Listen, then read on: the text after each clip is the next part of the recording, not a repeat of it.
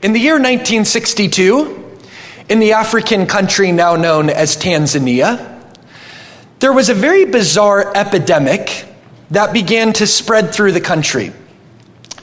This wasn't an AIDS epidemic. It wasn't the spreading of the Ebola virus. It wasn't some poisonous, contagious disease. But rather, this epidemic that reached epic, epic proportions that began to spread through the country was actually a laughter bug. There were a few schoolgirls in Tanzania that began to laugh uncontrollably. Well, their laughter was so contagious that it began to spread to neighboring communities. And they actually had to close a few schools down for a period of time to keep other students from catching their laugh bug because their laughter was just so infectious. It took about half a year for this laughter epidemic to subside. It's true, historically. 1962, Tanzania, laughter epidemic. Now, the reason I love that so much is because laughter is a powerful gift from God. Laughter has a way of being contagious. Have you ever noticed when you watch your favorite sitcom? Usually, what's in the background? A laugh track. Because producers understand human psychology. When you hear laughter, it inspires you to laugh along with the audience. In the same way, when we're filled with joy, when we're filled with laughter, man, it starts spreading to other people. I don't know about you, but when I'm around Greg, I'm happy. I, see his smile, I see his joy, I'm like, I want what he has, man. That is awesome. But laughter, it's a gift from God. Did you know that um, laughter can actually improve your immune system? It's true. Laughter releases neuropeptides in your body that help to fight um, stress and other potentially more serious illnesses. It's a natural stress buster. Laughter can actually help you deal with pain. That's why a lot of times, like, people will visit sick kids and bring them funny books. Because laughter can release its own natural painkillers in the body. Check this out. According to one study, researchers found that when we laugh at other people's mistakes, when we use humor to attack other people, we will actually raise our blood pressure. But if instead you use humor to laugh at your own mistakes, you'll lower your blood pressure. So you can actually use humor to lower your blood pressure levels, according to one study. This is one of my favorites. Did you know that if you laugh 100 times, it has the same effect on the body as being on a rowing machine for 10 minutes or a stationary bike for 15 minutes? So if you want really good abs when you leave church today, you have to laugh at all my jokes. Serious. Has power. Well, one more thing about laughter that I think is awesome. Researchers have found, according to one study, that children laugh an average of 400 times every day. Isn't that beautiful? 400 times every day. How many times do you think the average adult laughs? 15. Now, I'm not a rocket scientist. I got a 2.0 grade point average my sophomore year, but I'm guessing we're getting less joy and not more of it the older we're getting. But I don't think it was meant to be that way. I mean, I've, I've studied the Bible my entire life, and I'm pretty sure Jesus never said the older you get, the more joyless you should become. I'm pretty sure Jesus said, These things I have spoken to you that your joy may be full. I'm pretty sure Jesus didn't say in John 10 10, I have come to suck the life out of you and give you death more abundantly. I'm pretty sure he said, I have come to give you life and that more abundantly. You know, I don't know what your Bible says, but mine certainly doesn't say, In the presence of the Lord there is fullness of boringness, and at his right hand there are bummers forevermore. My Bible says, In the presence of the Lord there is fullness of joy, and at his right hand there are pleasures forevermore. And they don't leave you with a hangover the next day. They're really great pleasures. My Bible doesn't say the grumpiness of the Lord is my sorrow. It says the joy of the Lord is my strength.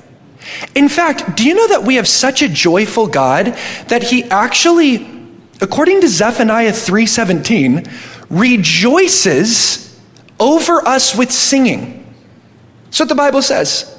God rejoices over us with singing. So when you're singing to God with this beautiful voice and guitar that Pete was demonstrating today, when you're singing to God, God is singing back to you. He's rejoicing over you as singing. You are celebrated. You are loved. He cherishes you. He says, You are made in my image. Genesis chapter 1. So, even when it starts raining outside, which it doesn't very much in this beautiful neck of the woods in California, but even when it's raining and you have SAD, seasonal affective disorder, and you start to get bummed out because it seems dreary and things aren't that happy, when it rains, you can just think, hey, God's singing in the shower. A very big shower for a very big God. Singing in the shower, man. God is rejoicing over us with singing. That's why the great German reformer Martin Luther, 500 years ago, he said, If there's not laughter in heaven, I don't want to go there. That's what he said. If there's not laughter in heaven, I don't want to go there. Luther, you guys, many of you know about him. He railed against papal authority when it became corrupt in his generation and the selling of indulgences and preached that justification comes through faith and not by works. Luther was also a powerful cartoonist. And I don't know if you know this, but your pastor is also a great artist. I just found this out this morning. But Luther was a cartoon. He loved humor. And he said, if there's not laughter in heaven, I don't want to go there. But you know what I would say to Martin Luther? I'd say, friend, there is laughter in heaven. Here's how I know Psalm chapter 2, verse 4 says, He who sits in the heavens shall laugh. That's what it says about God. Psalm 37, verse 12 through 13 says the same thing. That verse says that the wicked gnash their teeth against the just, but the Lord laughs because he knows their end. In other words, when you're up against the wall and you're going through hard times and, and, and, the wicked are plotting against you and gnashing their teeth against you, God just laughs from heaven. Why? Because he's so confident you're going to win. He's so confident you're going to get to the other side. He's so confident that all things are going to work together for the good that God's just laughing from heaven. He knows he's betting on a fixed fight. Even if the other team is playing with deflated footballs and you think there's no way that you're going to experience triumph, God laughs from heaven because he knows you have a future and a hope. And that's what my Bible says. My Bible says that God's thoughts toward us are of peace and not of evil to give us a future and a hope. My Bible says in Psalm 37 4 that if I delight myself in the Lord, he will give me the desires of my heart. The Bible says in Psalm 145 verse 19 that he will fulfill the desire of those who fear him. He will also hear their cry and save them. My Bible says that I should meditate on what's true, noble, lovely, just, pure, virtuous, praiseworthy, and of a good report, that I should be anxious for nothing, but in everything by prayer and supplication with thanksgiving, let my request be known to God, and the God of peace will give me a peace that surpasses all understanding, and this peace will guard my heart and my mind through Christ Jesus. My Bible says that I can do all things through Christ who strengthens me, so I can learn to be content in all things, because neither life, nor death, nor angels, nor principalities, nor powers, nor things present, nor things to come, neither height, nor depth, nor any other created thing can separate me from the love of God, which is in Christ Jesus. Jesus my Lord. Therefore, I am more than a conqueror because he has overcome the world. So I'm going to go through my life joyful because I know I'm triumphant because if God is for me, who can be against me? You picking up what I'm throwing down? This is huge. So if you have your Bible, by way of introduction, that was too long of an introduction, but I'm passionate about this. Would you turn with me to Philippians chapter 4? Philippians chapter 4, starting in verse 4. Paul teaches us all about what it looks like to have joy. I mean, how can we be filled with this kind of joy, this kind of godly laughter? If, you don't have your Bible, there's ushers who are available to, uh, to hand you one. Philippians chapter 4, verse 4. This is one of my favorite verses in the New Testament. You know, um, as you're turning there, Paul says in Romans 15 13, this is my New Testament life verse. Romans 15 13, Paul says, May the God of hope fill you with joy and peace in believing, that you may abound in hope by the power of the Holy Spirit. If people say, Ben, what kind of God do you serve? I say, well, if you want to know what kind of God I worship, according to Romans 15 13, I worship the God of hope. It's what the Bible calls it the God of hope. Now, the problem with our word for hope in our generation is like we say hope like it's a Hail Mary football pass. I hope this connects with the wide receiver. You know, young guys might say, I hope Angelina Jolie asks me out on a date. I hope I get this parking spot. I hope I win the lotto, whatever. And the way we use hope is it's like, I, I, don't know, but maybe God will come through for me. But in the Bible, when you see the word hope, it means the absolute expectation that good is coming. It means that you're looking forward to the future saving acts of God based on the salvation that He's already wrought in the past. It's being absolutely confident that good is on its way. So, Paul in Philippians 4, verse 4, is able to have hope even when he's in a dungeon writing this letter. Let's take a look at what he says. Rejoice in the Lord always. Again, I will say, rejoice. Let me read Philippians 4 4 again. Rejoice in the Lord always. Again, I will say, rejoice. Now, our word rejoice in the English comes from a French word, réjoie. The word re, or the prefix re in French, means to intensify the force of something. The word joie means to experience joy. So the English word rejoice literally means to intensify the experience of joy. It means to joy like a command verb and then rejoy. So Paul is here saying, as a command, joy. Again, I will say, re joy. Kind of like today when Russell Wilson drops back for that pass, hits his wide receiver, gets the touchdown. ESPN's going to put it on instant replay.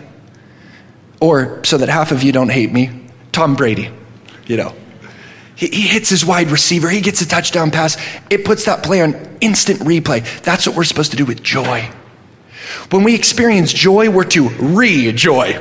We're to put it on instant replay or repeat. That's the idea of our English word, rejoice. So in this one verse, Paul is telling us to joy four times in Philippians 4 4. Joy, rejoy. Again, I will say, joy, rejoy.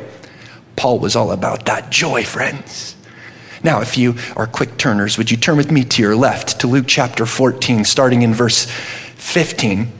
Luke chapter 14, if you're a fast turner. Here's what Jesus had to teach about joy. In this passage, Jesus is likening the kingdom of God to a feast. Now, back in first century Palestine, if you were to use a symbol that would demonstrate and denote and depict the greatest human happiness, you would employ the symbol of a marriage feast. There was no greater parable, allegory, analogy of joy that one could use if he were a rabbi than to demonstrate his teaching or to demonstrate the point in his sermon as a wedding feast. Now, in this passage, Jesus is constantly comparing the kingdom to a feast because the feast is the symbol of greatest human happiness. Have you ever noticed how much Jesus liked to eat? He was all about feasting. You remember after, according to Luke, he raised Jairus' daughter from the dead? What was the first thing he said to Jairus' mom? Get her something to eat. Raising from the dead works up an appetite. In John 21, after Jesus conquered death, according to the Apostle John, Jesus went to the lake of Gennesaret, also called the Sea of Tiberias and the Sea of Galilee, which was a lake at a dip in the earth's surface. He, he said to his disciples, Launch into the deep and catch fish. He caused them to catch 153 fish. He was very hungry. Then he said, Bring the fish to shore, and he was already cooking fish by a fire on the shore. In fact, when Jesus asked us to remember him, he didn't say, Do this in remembrance of me, fast. Instead, he said, Do this in remembrance of me, feast. Now, now, it's kind of hard for us to understand what Jesus meant back then because today we have to do this at my church too. Like when we take communion, we use like a little cracker and juice, which we kind of have to do because you can't feed everybody unless you're good at multiplying Lunchables and you can multiply cheese and crackers to feed 5,000 people. If you get my little pun right there. But the point is, is that Jesus back then was celebrating like a feast. It was called Passover. And he took a portion of the Passover and turned it into the Lord's Supper. And he said, I want you to remember me by feasting. In fact, Jesus liked to feast so much that one time some religious people came to him and they said, Jesus, the disciples of John the Baptist and the Pharisees fast, but the only fast that your disciples do is fast food. They said, Your disciples feast all the time. And Jesus said, I'm a bridegroom. And as long as the bridegroom is here, the groomsmen are not going to fast, they're going to feast. We're here to celebrate. In fact, did you know that Jesus had so much joy demonstrated by these feast analogies that one time he compared himself to a man who plays pipes in the marketplace that children might dance? Now, some people think of like a really gloomy, depressed Jesus because Isaiah 53 says he was the son of suffering or the man of sorrows. And of course, he knew sorrows and he knew suffering. When he was in the Garden of Gethsemane, he was sweating great drops of blood, suffering hematidrosis as the capillaries in his face burst, as he said, Father, let this cup pass from me. Nevertheless, not my will, but your will be done. Jesus knew what it was like to be the son of suffering. But here's a little secret Hebrews chapter 12 says that even at the cross, Jesus had joy set before him, knowing that he'd be seated at the right hand of the throne of God. So in Luke chapter 14, Jesus shows us all about this joy and this rejoicing. In fact, in verse 1, we see that Jesus is eating bread at the house of a Pharisee. He liked to eat so much, he'd even go to the house of a Pharisee to eat. Then we see in verse 8, he says, Whenever you're at a wedding feast, take the lowest seat that you'll be exalted to a higher position, teaching if you humble yourself, you'll be exalted. If you exalt yourself, you'll be humbled. So again, he talks about a wedding feast. Then in verses 12 and 13, just skimming this chapter, he says, Whenever you give a supper, do not invite your friends your brothers, your relatives, or your rich neighbors, lest they repay you. Jesus says, invite the poor, the lame, the maimed, the blind, those who cannot repay you, that in the kingdom of heaven you'll be rewarded. In other words, don't give with strings attached. But again, he talks about the kingdom being like a feast. Then check this out. In verse 15, I like this. This man says, as he was sitting at table eating with Jesus, he said, Blessed is he who shall eat bread in the kingdom of God. Now, this man speaking would have obviously been a Jewish man. And his idea of the kingdom of God was such that the Jewish people were expecting for a day to come when God would break into history and send his Messiah or his Christ, his anointed one, a king, who's going to set up a great kingdom. And they were expecting a political kingdom, many of the Jews were. And the Jews were expecting when this golden age, this new day was ushered in, that God would throw what was called the messianic banquet. They believed God was going to throw a great feast. And one of the main courses of this feast was Leviathan meat. You know Leviathan, the sea monster. Many of the Jews were expecting that God was going to basically work the barbecue and cook up Leviathan slabs. So they were looking forward to this great feast. And then Jesus tells this parable to teach that it's not just Jews who are going to enjoy this feast, it's Gentiles, it's outcasts, it's prostitutes, it's tax gatherers, it's lepers, those who are on the fringes of society, those who accept my grace, anyone is invited. Jesus would say to enjoy my feast. And in verse 16, he says, A certain man gave a great supper and invited many. Again, implementing the idea of a feast to explain the kingdom. Now, I'm just going to sum up what Jesus says in the rest of this chapter.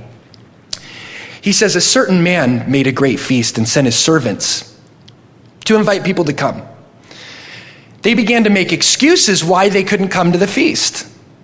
The first guy said, I can't come because I've got three fields, or I've got fields, pardon me, that I've got to till and take care of. By the way, why did Santa Claus buy three fields so he could hoe, hoe, hoe. Hey, I'm just trying to make you live longer. That's all I'm trying to do. Just trying to improve your immune system. He says, I got fields that I've got to hoe. I like what the second guy says in this story. You can read it later. He says, I can't come to the feast because I've just bought oxen and I have to try them. Now, back in that culture, you wouldn't buy oxen without first trying them, any more than you would buy a car without first test driving it. This guy was basically an oxen moron by using this excuse. But he says, I, I can't come. I like what the third guy says. He says, I can't come because I got a wife. You know, we know who wears the pants in that relationship. He said, I can't come. I've got a wife. And they were making all these excuses. But the fascinating thing is, the king wasn't saying, come to a funeral. He was saying, come to a feast. And they were making excuses why they couldn't come. In the same way, there are always excuses why we can't experience the joy of the kingdom feast. There are always reasons why we can become jaded and cynical and lose our hope. But that's the one advantage I have is being a young person getting to teach. Because as a young person, I can't stroke my Gandalf beard and give you a lot of wisdom. But what I can do is I can say, don't lose that childlike faith and sacred optimism and rejoicing that you had back in the day. Return to your first love. I believe we were meant to go from glory to greater glory, from strength to strength, that as our days are, so shall our strength, so shall our joy be. And can I share with you from my heart for a second? Historically, when Christians lose their joy, they lose their power. In the year AD 360 to 363, there was a Roman emperor named Julian the Apostate. He's called Julian the Apostate because he replaced Christianity with paganism and made paganism the state cult. He only reigned for three years, and it was shortly reversed after his death, and Christianity was made the state quote unquote religion. But in his time, he eradicated Christianity as the state religion. And one of the reasons why he hated Jesus' followers so much was because he said, Christians, the sun shines for them, but they don't see it. He said, Christians are pale faced. One of the reasons he hated Christians so much is because he said they don't have joy and they're making our empire depressing. And historically, when Christians lose their joy, they begin to lose their power. Now, it's interesting that Julian, as his critique against Christians, would say that they didn't have joy, that the sun shined for them, but they didn't see it, because Jesus calls us the light of the world. That was the greatest compliment he ever gave his followers because he called himself the light of the world. So when he called you the light of the world, that's the biggest compliment ever because he just gave you a compliment that he reserved for himself. And can I tell you this? This is where I want to speak from my heart. When I die,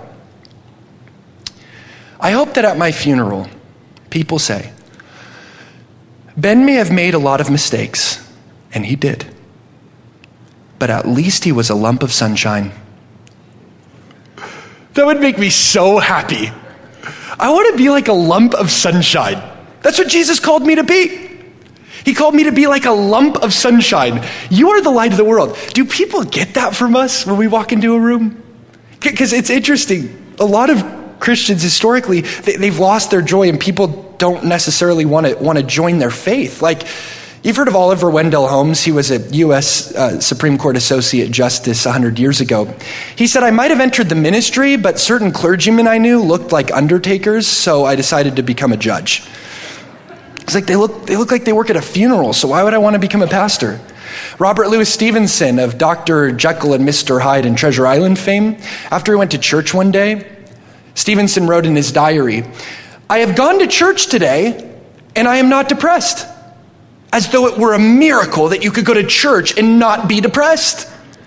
Swinburne, in his hymn to Proserpine, wrote of Jesus, Thou hast conquered, O pale Galilean, the world has grown gray from thy breath.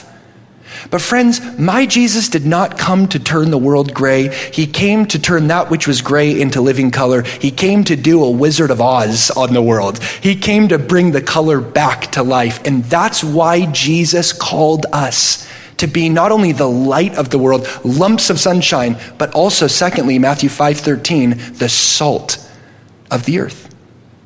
Now, for years, I always saw that phrase, salt of the earth, and I was wondering, what does that even mean? Well, here's the thing about salt. This is huge. Salt represents four things primarily. Number one, salt represents purity. In all of its glistening whiteness. It's a symbol for purity.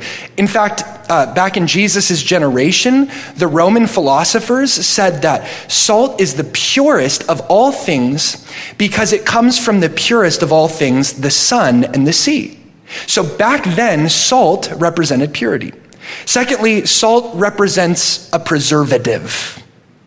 As you know, back in Jesus' generation, they didn't have refrigerators. So, to keep food from going bad, they'd sprinkle it with salt. Because salt was a preservative that would ward off putrefaction. In the same way, we Christians are to be preservatives, warding off putrefaction, acting as the conscience of society, keeping the world from going bad. We want to be a light and a positive influence in the world. But the last two characteristics of salt go perfect with joy. Check this out salt also makes people thirsty obviously. That's why when you go to the movie theater, they give you a large popcorn and they put a bunch of salt in your popcorn. Because what happens when you're halfway through the movie and you've just eaten a large popcorn with a lot of salt? You have to go to the concession stand and buy their $22.50 drink. So it's a very clever business tactic. Do we make people thirsty for the Lord? Do they say, you just are a delicious Christian that makes me thirsty for God. Psalm 42, you make me thirst for the living water of the living God. Do people, do people see me and say, I want the water, John 4, that will cause me to never thirst again? You're so salty that you make me look to Jesus, who's obviously giving you joy, so that I can get water from him that will cause me to never thirst again. You're so salty, you're making me thirsty for God. Do people see that joy in our life? Fourthly, salt represents this is my favorite flavor. Jesus said if, a, if salt loses its flavor, it's, it's no good except to be tossed on the ground to trampled underfoot by men. Do you guys have Red Robin here in Auburn? Do you have Red Robin? Yes? Okay, nearby. Cool.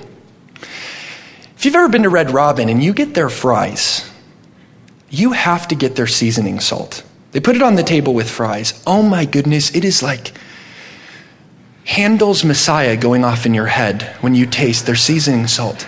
It's a game changer, friends. It's a party in your taste buds. It's an explosion of savor in your mouth. Now, when I put seasoning salt on those fries, it's like, I can't wait to eat it.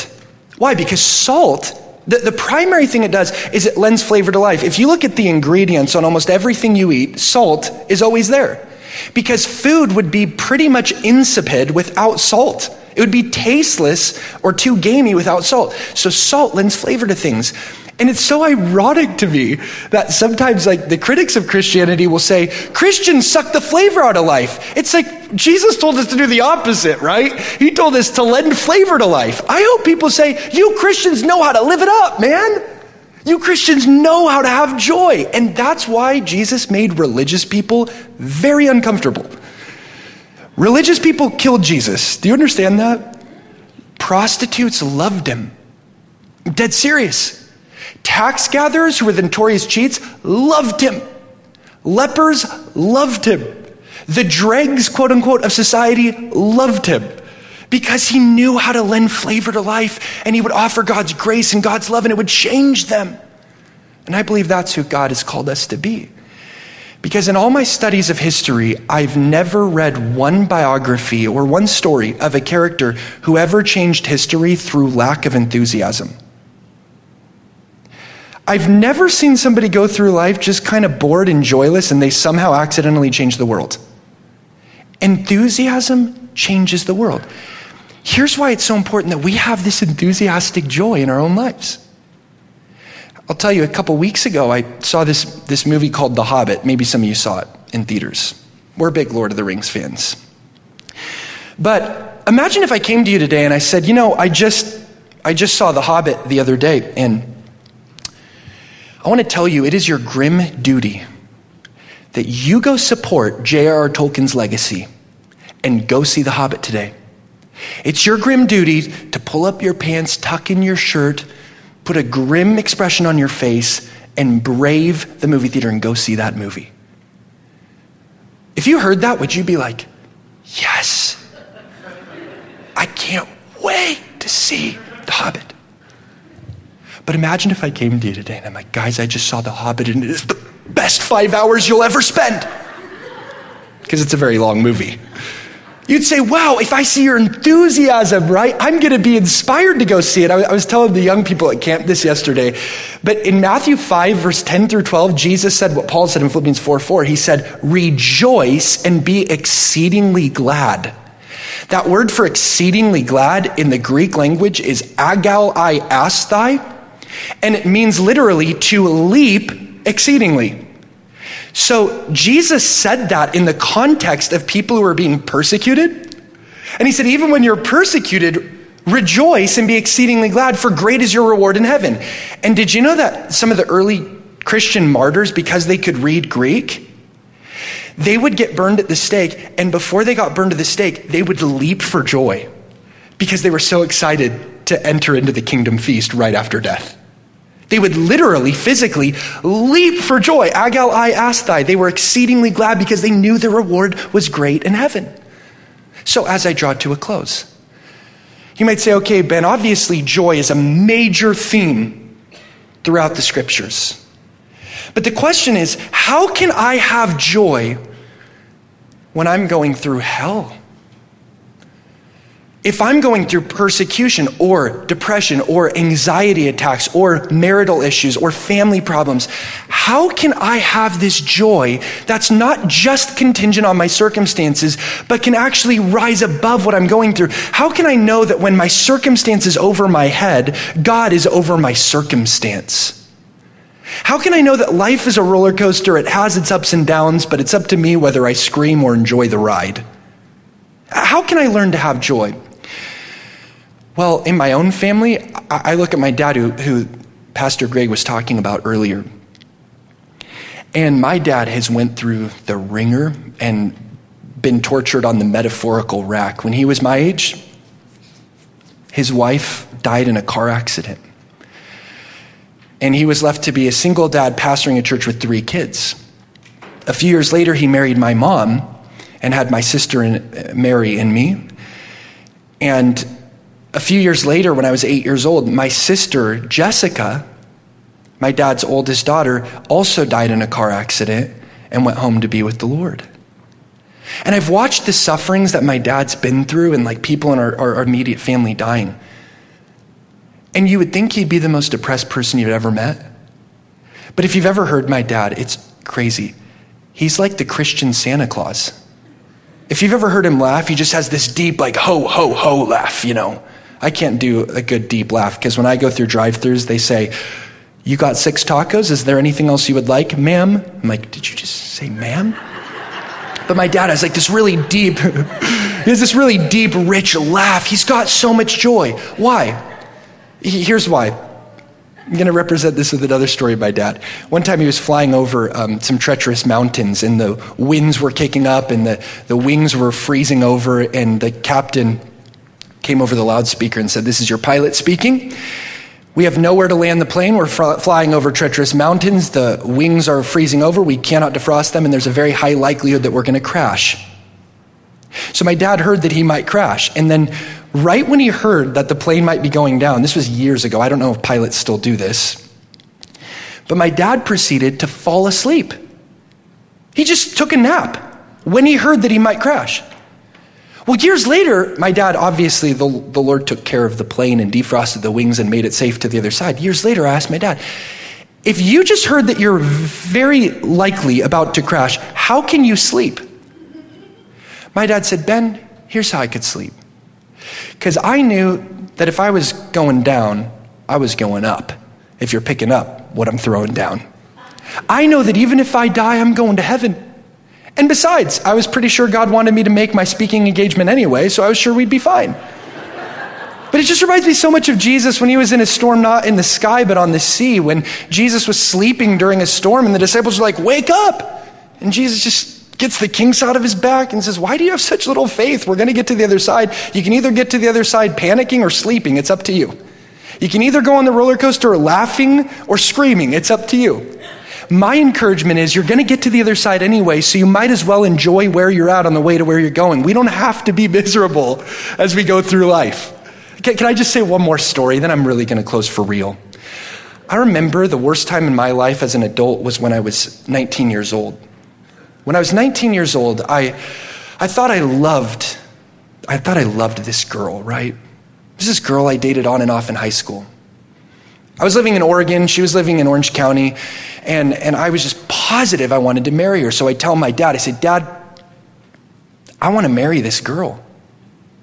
And so my dad said, Ben, you better be really sure about this if you're going to drive 12 hours and tell her you're in love with her. I'm like, Dad, I'm positive. So sure enough, I, I drive all the way to Southern California. I take her to a Mexican restaurant. And I say, I, I know I've been a bad boyfriend in high school but I want to marry you. And she's like, Well, did you ask my dad? I said, Yeah, I asked your dad. He said no, but I said to him, Why you got to be so rude? I'm going to marry her anyway. No, I'm just kidding. That part didn't really happen. I said, I said, I said, I really love you. I really love you, and I want to be together for the rest of our lives. And as we were sitting there at the Mexican restaurant, I just poured out my heart to her and I told her I loved her. And this was her reply well, Ben, that's very sweet, but I'm in love with your best friend. And so she went and married my best friend.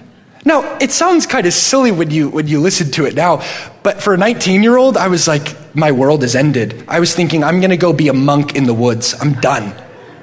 If I can't marry her, I don't want nothing. So, sure enough, for a whole year, I was just devastated, depressed, in despair, and heartbroken. Like, I had the blinds closed, you know, the hair in my eyes, listening to Death Cab for Cutie, just hating life. Until one night, on a Wednesday night, I walk into church and I see this beautiful blonde bombshell walk into the sanctuary. And I'm like, who is that? I mean, she's like a quarter or an eighth Hispanic, so she's got that Mexican flair going on. She has the bluest eyes you've ever seen with blonde hair, like this killer combination.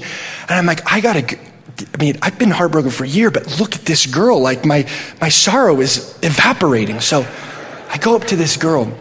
I'm like, I gotta think of a really romantic line. So I go up to her and I say, Will you go with me to Taco Bell? Very romantic. I should have said, Is your name Faith? Because you're the substance of things hoped for. That's what I should have said. I said, Will you go with me to Taco Bell? So sure enough, we go to Taco Bell. A few months later, I put a ring on it. Her name's Nisha. We've been married for six years now. But it's crazy because now that I look back, I realize that my mom and Nisha's mom, when me and Nisha were babies, would literally come together, Nisha's mom and my mom, they would come together and pray, Lord, help our kids to marry just the right person. And little did they know we'd go to marry each other. And then when I, when I was 20 and she was 18, on a Sunday morning, we got married as a surprise, like wedding Sunday service. Nobody knew we were getting married because my dad did the same thing 25 years earlier with my mom. My dad showed up Sunday morning. He's like, Come to church tonight. It's going to be a very special service. And he shows up to service with a tux and he marries my mom. It was a surprise to everybody. Some people say, Was it a surprise to your mom or did she know? Now, my dad wasn't just like, I choose you, and then married her right then. Now, my mom knew they were getting married, so me and Nisha said, This will be awesome. Let's do the same thing. Let's do a surprise wedding on Sunday morning. And we got married. My dad said, He who finds a wife finds a good thing and obtains favor from the Lord, the book of Proverbs teaches. He said, Let's not just be hearers, let's be doers of the word. So we got married. He baptized some people, and me and Nisha went to Hawaii. Now, I look at my wife the greatest gift God has ever given me. God, thank you so much that the very thing that at the time hurt me the most was the very thing you used to take me to my destiny. And some of you, you are knowing the fellowship of Christ's sufferings. You're the ones who are going to share in his glory. Blessed are you who mourn, for you will be comforted. What the enemy means for evil, he will turn for good. So even when you're suffering, you can agal, I ask thy and say, God is betting on a fixed fight. I am positive that I'm going to get to the other side. I'm positive that all things work together for the good to those who love God and are the called according to his purpose. These things he spoke to us that our joy may be full. He has given us a joy that no one can take from us. The fruit of the Spirit is joy. The kingdom of God is righteousness, peace, and joy in the Holy Spirit, according to Paul. In the presence of God, there is fullness of joy. The joy of the Lord is our strength. So I will rejoice in the Lord. Again, I say, rejoice, because I serve the God of hope.